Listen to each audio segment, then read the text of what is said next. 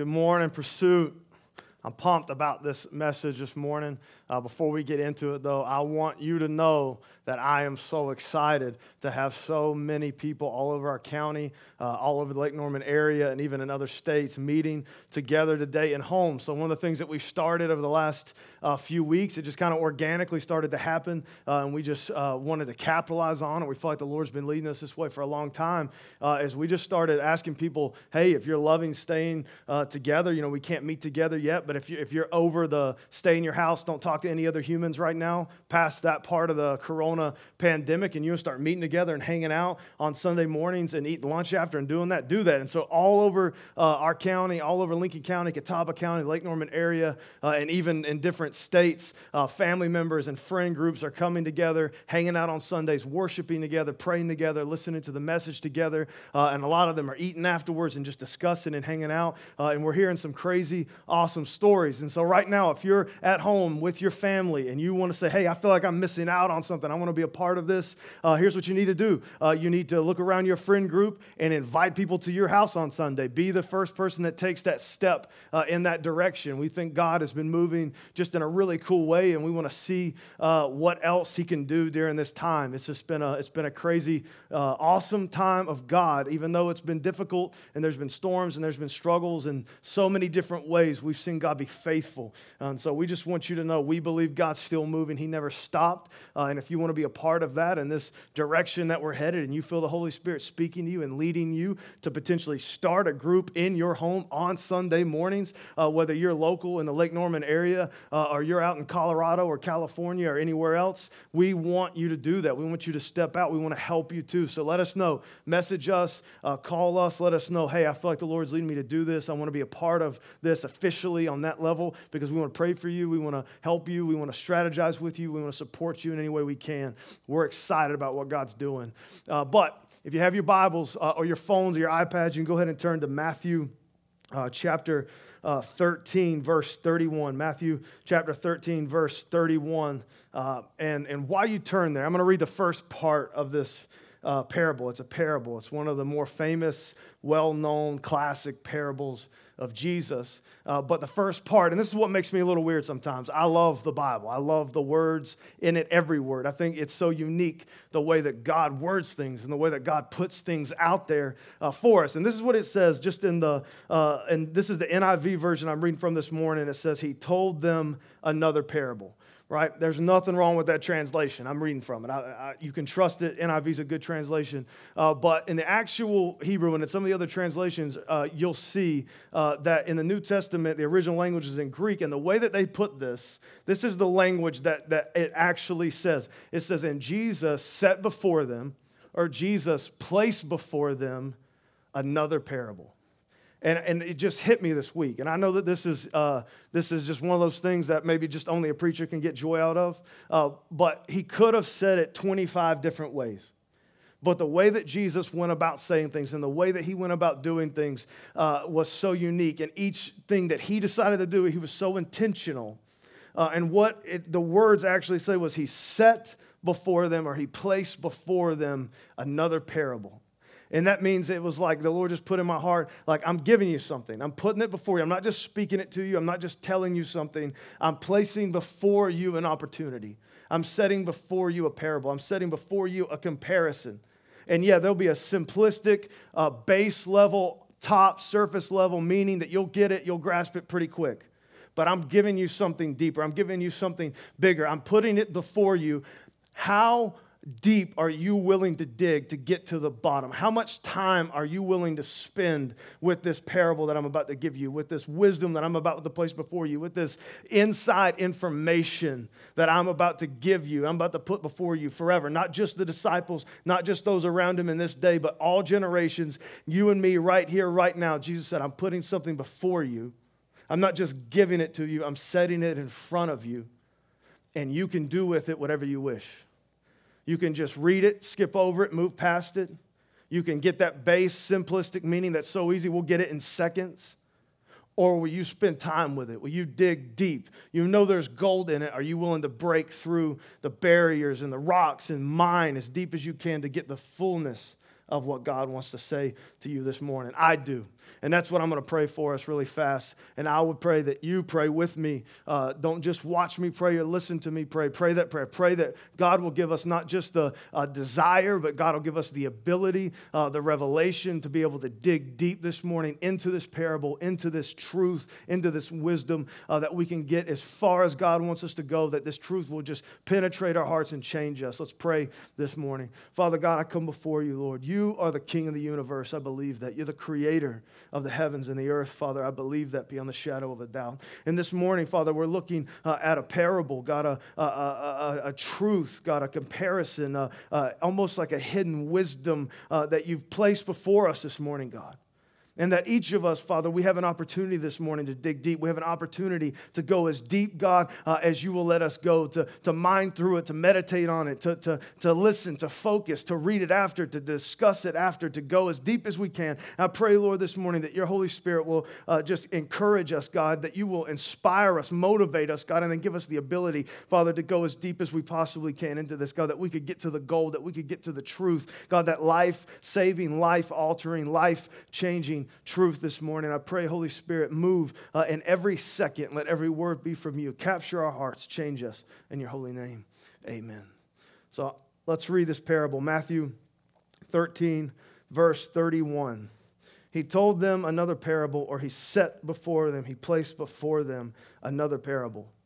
The kingdom of heaven is like a mustard seed, which a man took and planted in his field Though it is the smallest of all your seeds, yet when it grows, it is the largest of garden plants and becomes a tree, so that the birds of the air come and perch in its branches. This is Jesus talking about the kingdom of heaven. Uh, a few months back, I started to fall passionately in love with some of the parables that Jesus gives. It's a unique thing uh, for me that you've got Jesus Christ, you know, the Son of the living God, the Savior of the world, the Messiah. Prior to him saving uh, us on the cross, he leaves behind uh, a series of parables. And his whole point of leaving behind these parables is to give us inside information into the kingdom of heaven, into the inner workings of, of the kingdom of heaven, the way that God works on earth. This is epic to me. This is absolutely epic to me that Jesus would leave behind all of this different information, all of this different wisdom, all of this different knowledge, all of this teaching for the sole purpose of letting us know uh, how God is going to work and how God already works, how the kingdom of heaven operates, how God's going to move in our life, how God's going to move through the gospel, how God's going to move in the church and through the church. He says, I want you to know up front how the kingdom of heaven is going to be like. And he starts off with uh, this parable and he says, Listen, I want you to know something else about the kingdom of heaven. I want you to know that the way that God operates, the way that God moves, the way that God uh, uh, moves in life, in his kingdom, in this world, in our lives, in the church, in the gospel, he said he moves just like this. It's like the smallest of all garden seeds, the mustard seed that when you compare the mustard seed with all the other seeds, it's the smallest seed by far. It's epically small. Uh, and you put it into the dirt. Uh, if, you, if it falls into the dirt before you have a chance to plant it, it's so small, the odds of you finding it are slim to none. It's the smallest of all seeds. He says, but you take the mustard seed, you put it into the ground. He says, this is what the kingdom of heaven's like. You take the smallest of all seeds, the mustard seed, you put it into the ground. But when it grows, by the time it grows, by the time uh, it gets to full maturity, by the time it gets uh, up over the season. It's the largest of all garden plants. In fact, nobody will call it a plant. That it'll they'll call it a tree, that it'll have branches. He said it's so big uh, that when it's fully grown, uh, that birds of the air can come and perch in its branches and make nests in its branches and, and hide from the sun in its shade. Uh, that when people look out into the garden, uh, that they'll see a bunch of garden plants and then they'll see a thing that they can only describe as a tree.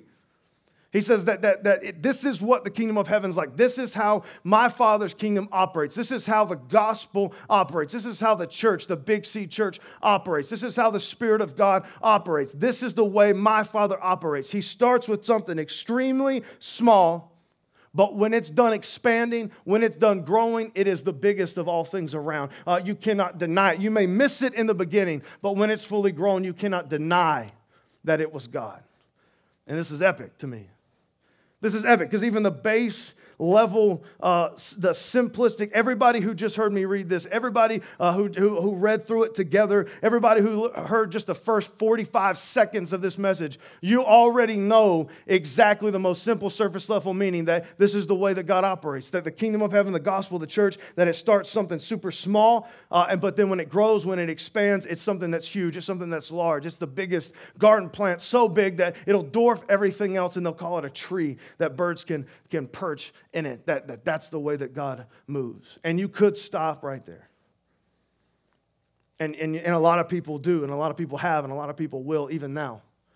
You could stop right there. You, you, could, you could take the parable, remember, that Jesus has set before us, and you could read it and you could go through it and you go, okay, I get it. That's the way that God operates. Or you could go deeper and you could really think through it and meditate on it, ask the Holy Spirit to teach you something, to open up not just this parable in this simplistic meaning, but open up the way that it means, the way that God will mean to you or move in your heart, move in your life. The truth is, the reality is, one of the reasons that Jesus did this up front uh, is because the disciples at this point in time, his 12 followers, uh, they had a very misguided view of what was happening. Because at this moment and at this time, Jesus was still super popular. There were not just hundreds, but thousands of people flocking to Jesus, following him around. They would walk for miles. They would put their lives in danger just to come and see him, just to bring the sick to them, just to be a part of one of the miracles, just to see if everything they've heard about this Jesus is true. There were, in, in even at this time, not all the Pharisees uh, even hate him. There were still a lot of Pharisees that, that hoped and believed, okay, maybe this is the guy. Maybe this guy with all this power can unite us and that we can throw against Rome and that maybe he is, you know, this guy guy, at this point in time, he didn't have a lot of enemies. And were, the crowds were massive, and, and they could not get away from the people. Everybody wanted to follow, everybody wanted to be around him. Everybody loved Jesus in this moment because of the miracles, because of the feeding, because of the provision, because of all the power that they saw inside of Jesus. But Jesus knew the reality. Jesus knew that in time, the crowds would fade away. And it's true, if you go through and you look at history, most people will tell you that the beginning of the church, the Big C church, the birth of the church was the day of Pentecost. When the disciples, with a few other people, there was 120 people, that was it. In the upper room, the Holy Spirit fell on them. They came out, they preached the first gospel message, and 3,000 people gave their lives to Christ. And then it was on after that. It was just movement. But it began with just one moment, one thought one Jesus and a few disciples, and the crowds faded away, and there was only a few left. And in faith, they stepped out of the upper room, filled with power from the Holy Spirit, and they began to speak. And to this very day, 2,000 years later, now you can see that what started off so small as a mustard seed is now huge. It's not fully grown.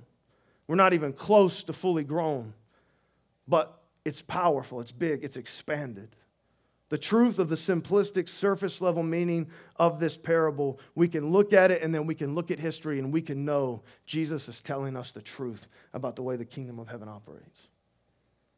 And I want you to know that. I want you to see that. I want you to accept that so that you can be confident in the other places that this parable means in our lives day to day. The truth is, if you really just look at God, this isn't just the way the kingdom of heaven operates, this is the way the king of heaven operates. This is the way the Father who sits on the throne, the creator of the universe, operates. This is what he likes. This is how he thinks. This is what he likes to see. Think about nature. Think about science. Think about the way that he created the world. Think about the way everything takes place. All of humanity, the entire 8 billion uh, people that make up the existence of humanity, all started with one man.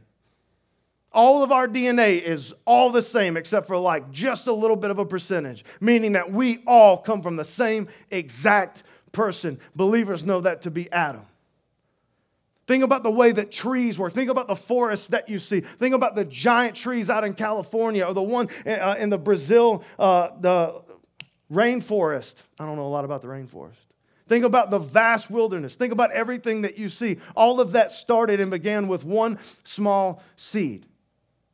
Everything that you see, everything that you know, think about the way little babies happen. We won't go all the way back to the beginning of babies because it could get awkward real fast.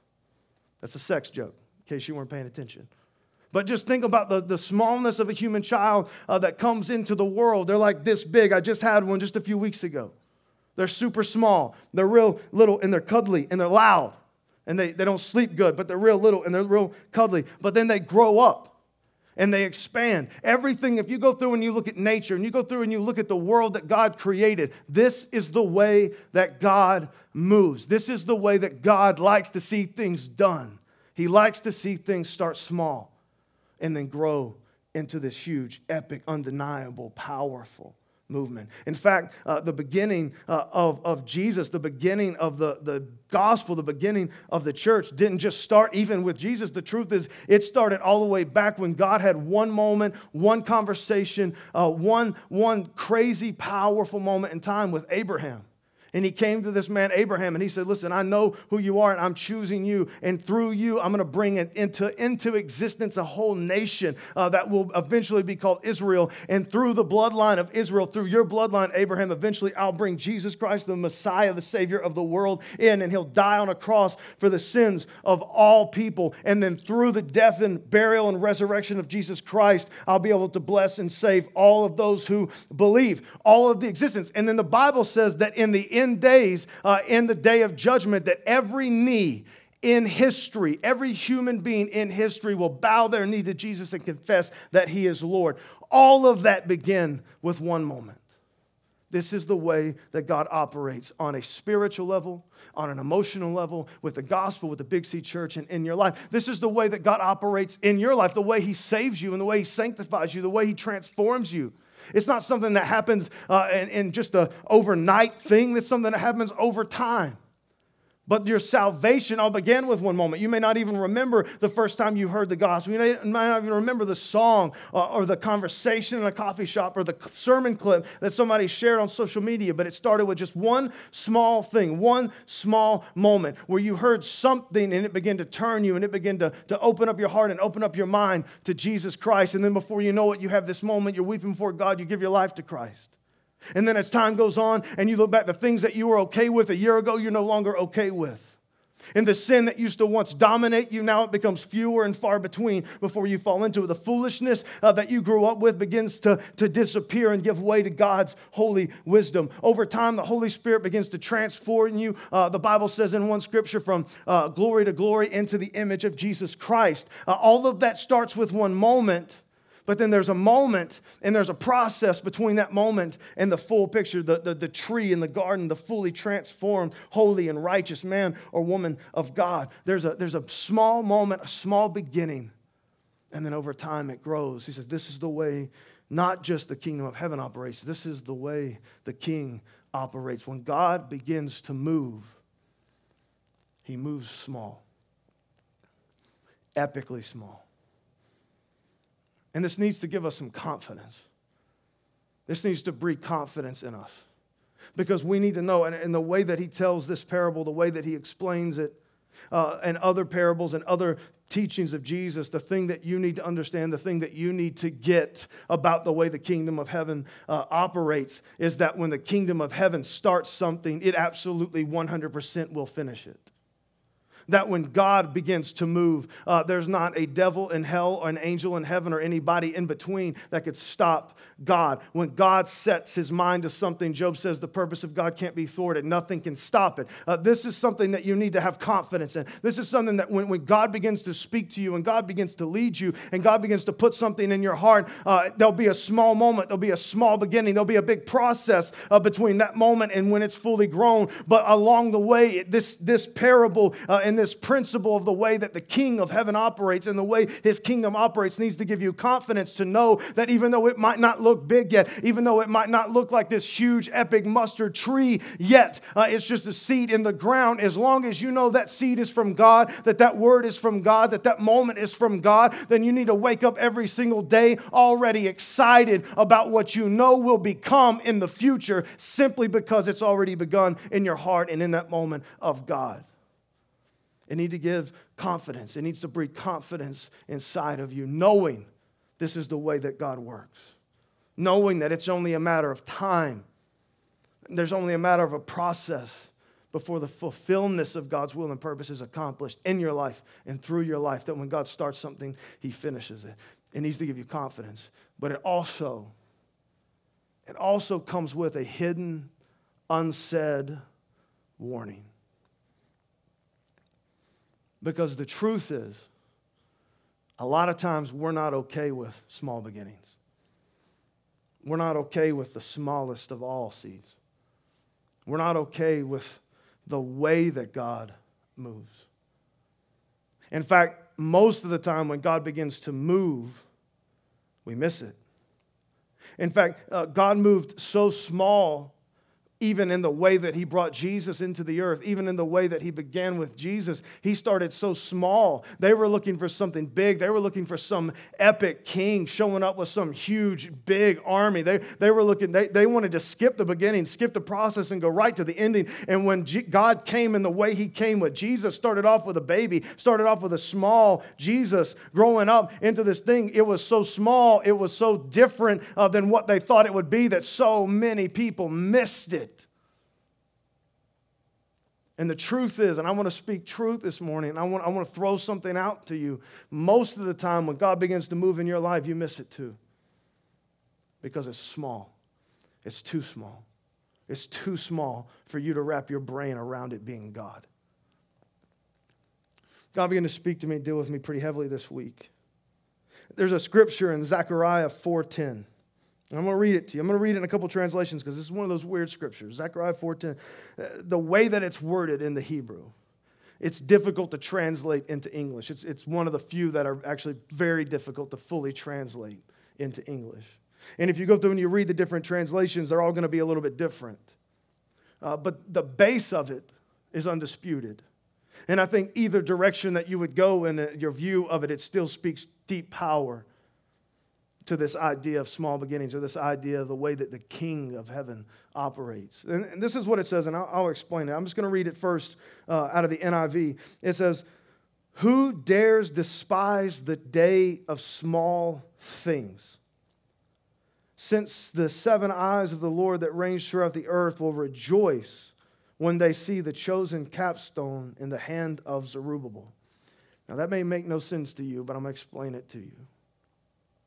God, this was a season in Israel where God began to bring uh, the captives of Israel back into the promised land or back into Jerusalem. And God had told them and inspired them to start building the temple back. And when Zerubbabel, this particular leader, started to build the temple back, most people, the majority of people, uh, they despised this beginning of this process. They rejected that it was God moving. And they rejected it so much that they just simply stopped, that God had to send multiple prophets one of them being Zechariah, but had to send multiple prophets to spur them on, to inspire them, to motivate them, to, to call them back to it because it was so small. When they first started, they didn't have all the resources that they needed.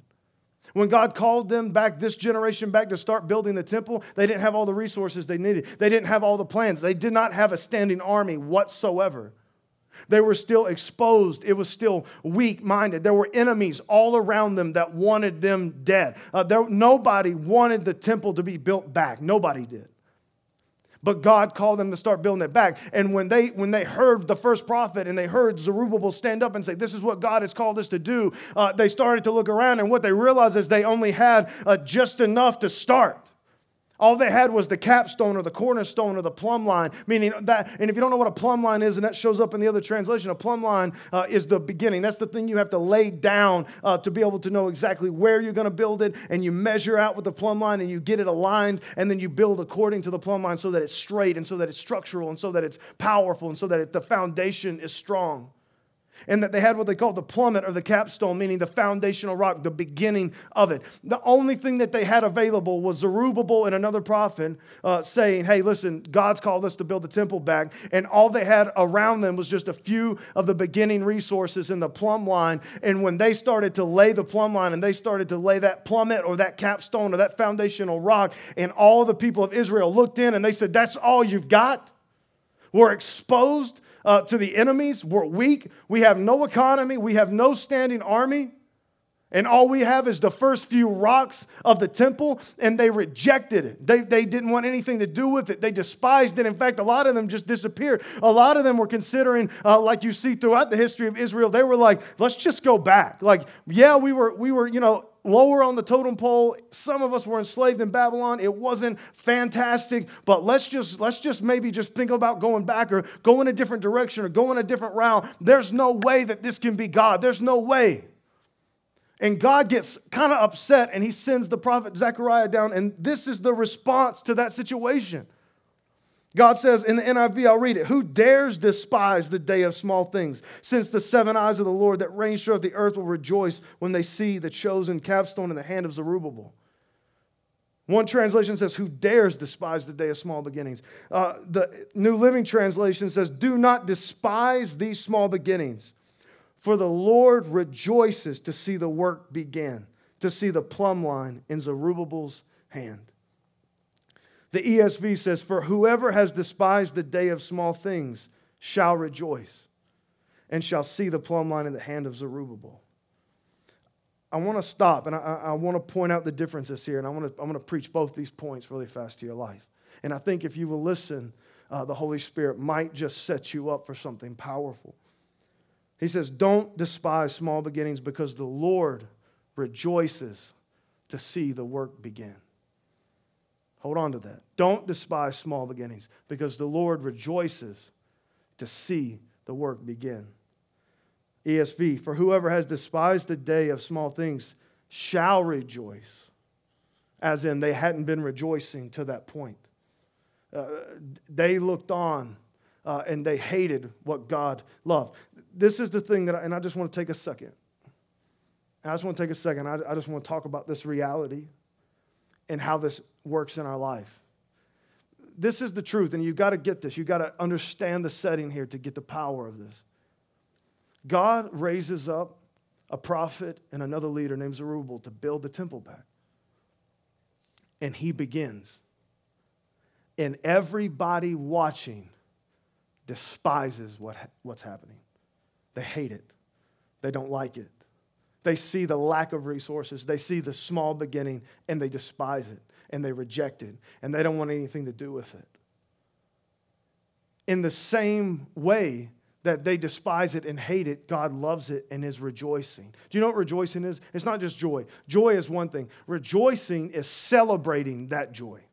Rejoicing is throwing an emotional, neurological party that's what rejoicing is. That's a joy overflowing. This is what God's saying. He's, this is God speaking to his people. And he comes down and he says, Listen, you look at these small beginnings and you despise them. You look at this small beginning, you look at this lack of resources, you look at the first step, uh, you look at level one, you look at the beginning of the small thing, the small moment. You look at this and you hate it, you despise it, you reject it, you don't want anything to do with it, you don't think that it's me, you push it off, and you want to go a different direction. He says, while you're living with a lack of peace, while you're lacking joy, while you're frustrated, while you're filled with anxiety, while you don't have any joy in your life towards what I'm doing, while you despise it and walk away from it, while you're doing doing that, this is God speaking. I'm throwing a party right on the other side. I'm looking at the same exact thing you're looking at. I'm looking at the same exact start. I'm looking at the same exact plumb line uh, in Zerubbabel's hand. And when I see the plumb line, when I see the first step, when I see that one moment, I start rejoicing. I get excited because I know what that means. God says, I know that when I lay the first stone, I will lay the last stone. When I see somebody take the first step, I'll make sure they take the last step. And when I see somebody lay down that plumb line, that they start the measurements, that they lay down that first foundational rock, I will assure, I will make absolutely sure that they lay the last one. If you will have the faith to begin something, I will use my power and make sure you finish something. This is the difference between the few people who change the world around them and the rest of the people who watch them change the world. Is a few people hear that one moment, they're not afraid of small beginnings, they're not afraid of the first step, they don't look at the lack of resources resources. They don't look at the lack of what they have. They don't look at the fear of change. All they know is I had a moment, I had a thought, and it was God. And God called me to lay down this stone. So Zerubbabel picks up the plumb line. He starts taking the measurements and he lays down the first capstone. And God says, I threw a party in heaven when he laid down that capstone because I knew I had one man. I knew I had one person. I knew I had one singular thing. And that's all I needed. I had one person who wasn't afraid of small beginnings and trusted me with the first step. And so I will lay every other stone until it finishes. And when it's done,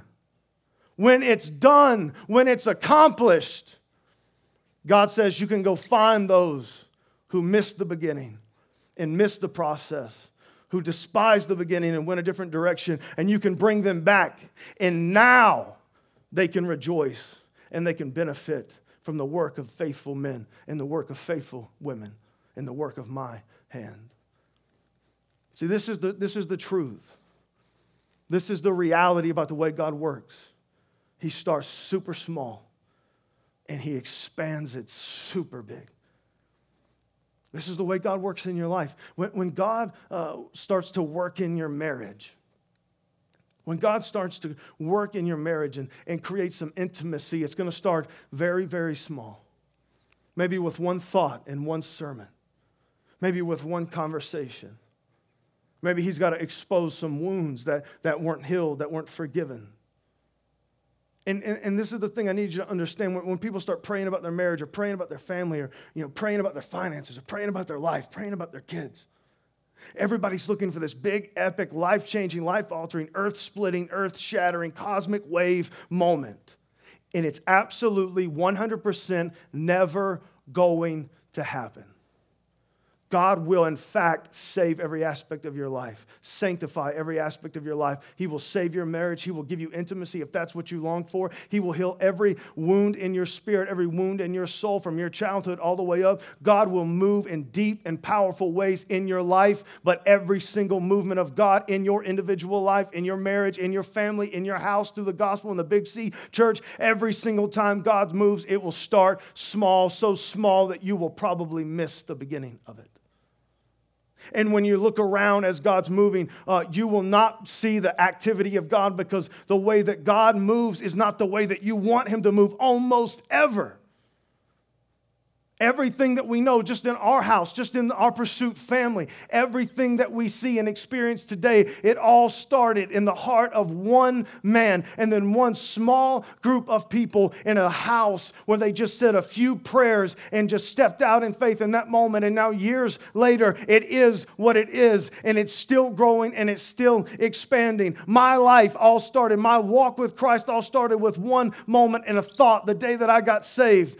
I was going to be a preacher. That was all, that was the thought. It was like it was just there. It was right there. It was one moment. It was one thought. I had an expectation uh, that I would be Billy Graham in less than three years, uh, but I was still pretty much a hectic sinner about three years later. Uh, that, that we have this thing that if, if, you, if you miss the beginning and you despise the beginning and you despise the process, two things are going to happen. One, you won't be there at the end. And that, that's a part of why I read multiple translations, because I wanted you to see that that's a, that's a part of the picture God's painting. Who are they? I don't know because they're not here. Where are they? I don't know because they're not here. Who are the ones that despise small beginnings? Go find them because they're not here. Now bring them back. Number one, you probably won't be there at the end.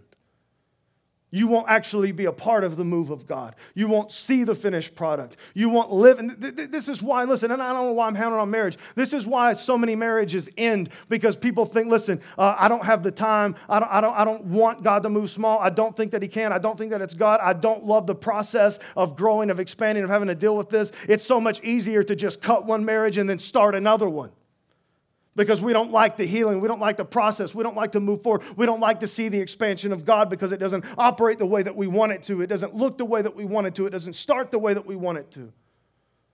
When God moves, it starts small. If you're one of those people who don't like small beginnings and you're just trying to hop uh, to and fro, trying to get to the next big thing or trying to get to the next, eh, you don't, you, don't, you don't want the beginning. You don't want the process. You don't want to grow with it. You don't want to prepare for it. You don't want to be a part of it. The odds of you ever being a part of something great are slim to none. God says, Who are the ones that despise? Nobody knows because they're not here. And this is the second point Zerubbabel and Zechariah and God, they were rejoicing from day one.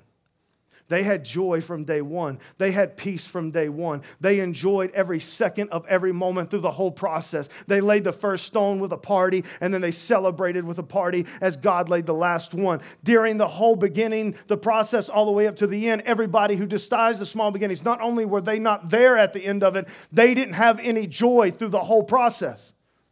They didn't rejoice in it. They didn't enjoy it. They didn't have peace. Uh, they, they didn't have it. They weren't a part of it. They lacked it. God says, now now, now they can come rejoice. And I just want to speak this to you. Why did God say that? Now they can rejoice. If they couldn't rejoice in the beginning and they couldn't rejoice in the process, why is it okay now that they rejoice? Because they would only find joy in the finished product. Meaning that there's a lot of people in life, I think the natural state of humanity actually is to only find joy or to only rejoice or to only celebrate when it becomes what it's supposed to be in your mind, which most of the time is an illusion anyway. Well, I'll have peace, right? I'll have peace when it's accomplished. I'll have joy when that mustard tree is fully grown and the birds are perching in it. I'll believe God and trust God after the building's already been built. I'll enjoy it uh, when everything works out the way that it's supposed to. And this is the thing that I want you to understand God has designed this thing to have a beginning and to have a process and to have an end. Every single thing in your life has a beginning, has a process, and has an end. What a miserable existence you must live if you despise the beginnings and despise the process, and you're going through your life only looking for the end product. So I look at my marriage. I love my wife. All right, God has a lot of work to do on us, on her, on me, more on me. But I loved her the day we got married. I loved that first year. I love the difficulties of it. I look back, there's a struggle. We've struggled through the last having three kids. I don't know, maybe you're way better parents than us, but having three kids and trying to run a church, that creates some difficulties. And there's some sad days, and there's some days of struggle, and there's some days of frustration. But at the end of the day, I enjoy the process. I love the beginning of it. I love what it is. And I love what we will become when God finishes having his way with her and having his way with me. And we begin to grow and our intimacy gets stronger and stronger and our family gets stronger and stronger in the Lord. I'm loving what happened 10 years ago. I'm loving what's happening right now. And I love what's to come. I love the process. That, that's one of the secrets of Pursuit Church. Other churches sometimes ask us, you know, why do you have such a great staff and why do things always seem to work out? And, and how come things just seem to go well for you guys? Well, one, uh, we don't really know what we're doing. We just follow the voice of God. That's step one. If you're part of a church that doesn't do that, good luck. The other thing is we love the process.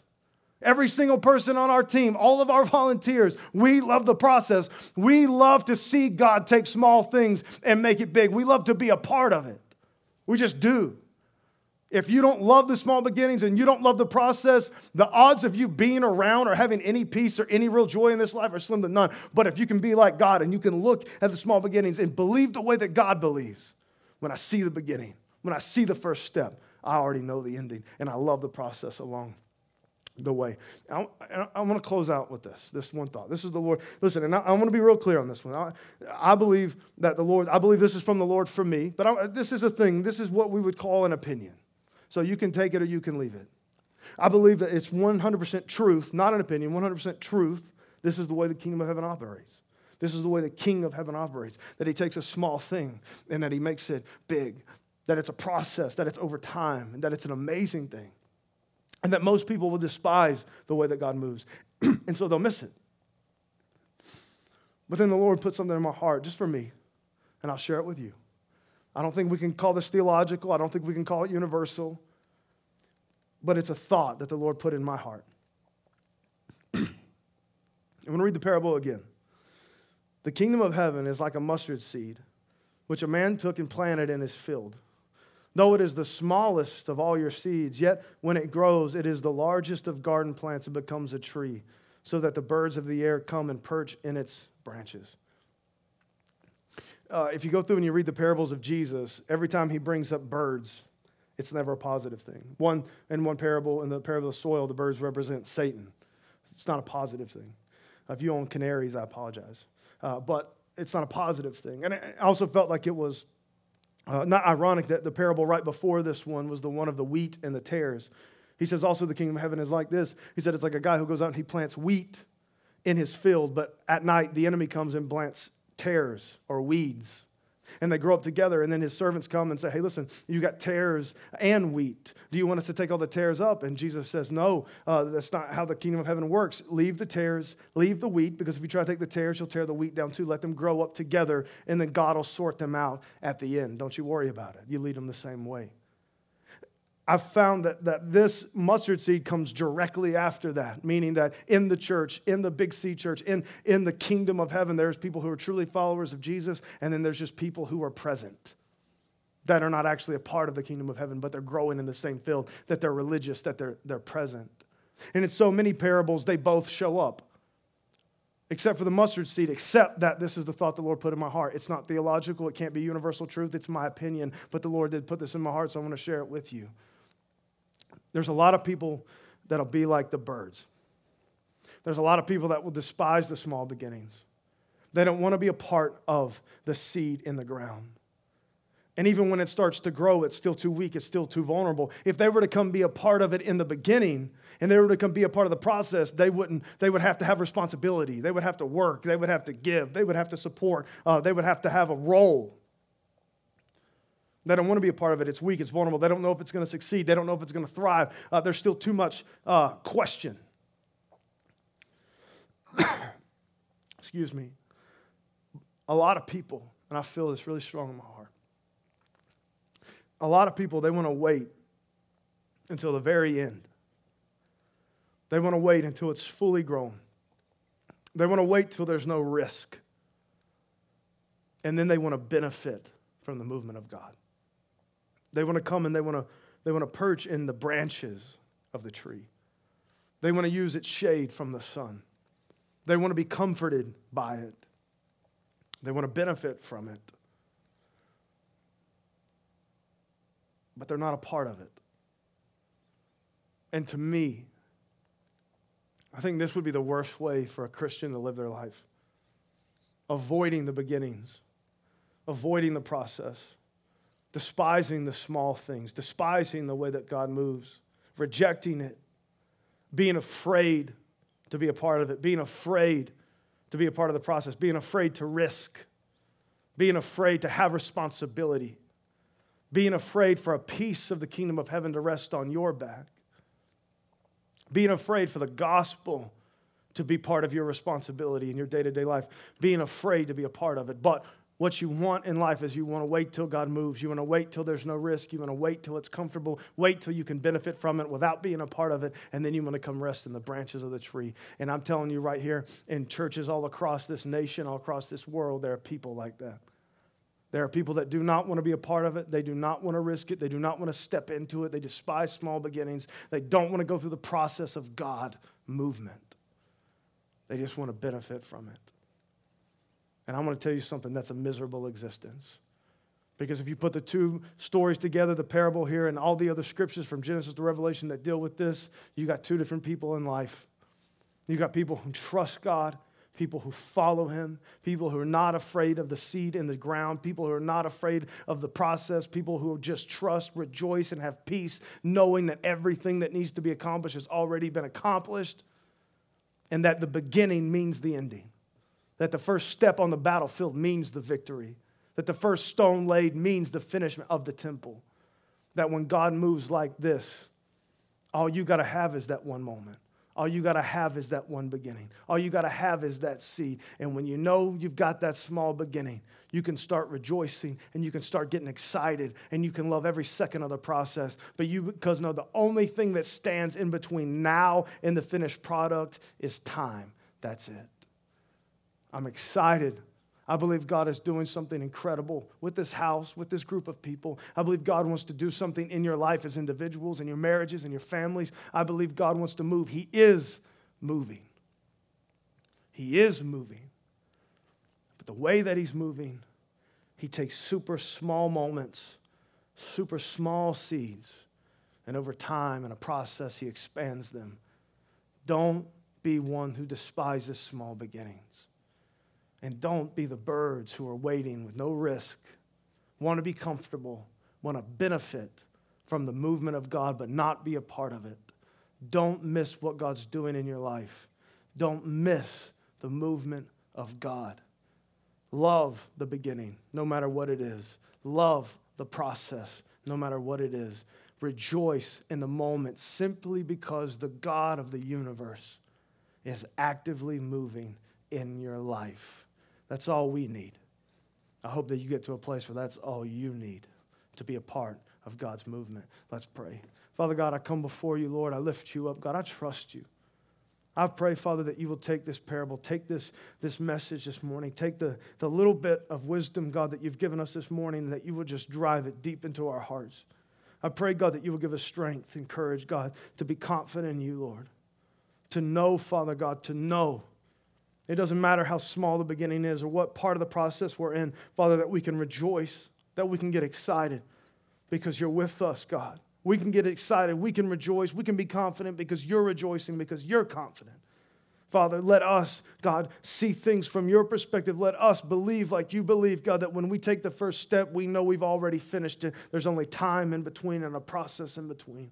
I pray, Lord, that you will raise up, God, people who are willing and ready, God, to start small, God, and change the world around them. Father, I pray, Lord, you'll raise up people who are not afraid God, who not despise small things, small beginnings, but trust you, enjoying the process, excited to see the crazy, amazing thing that you're building.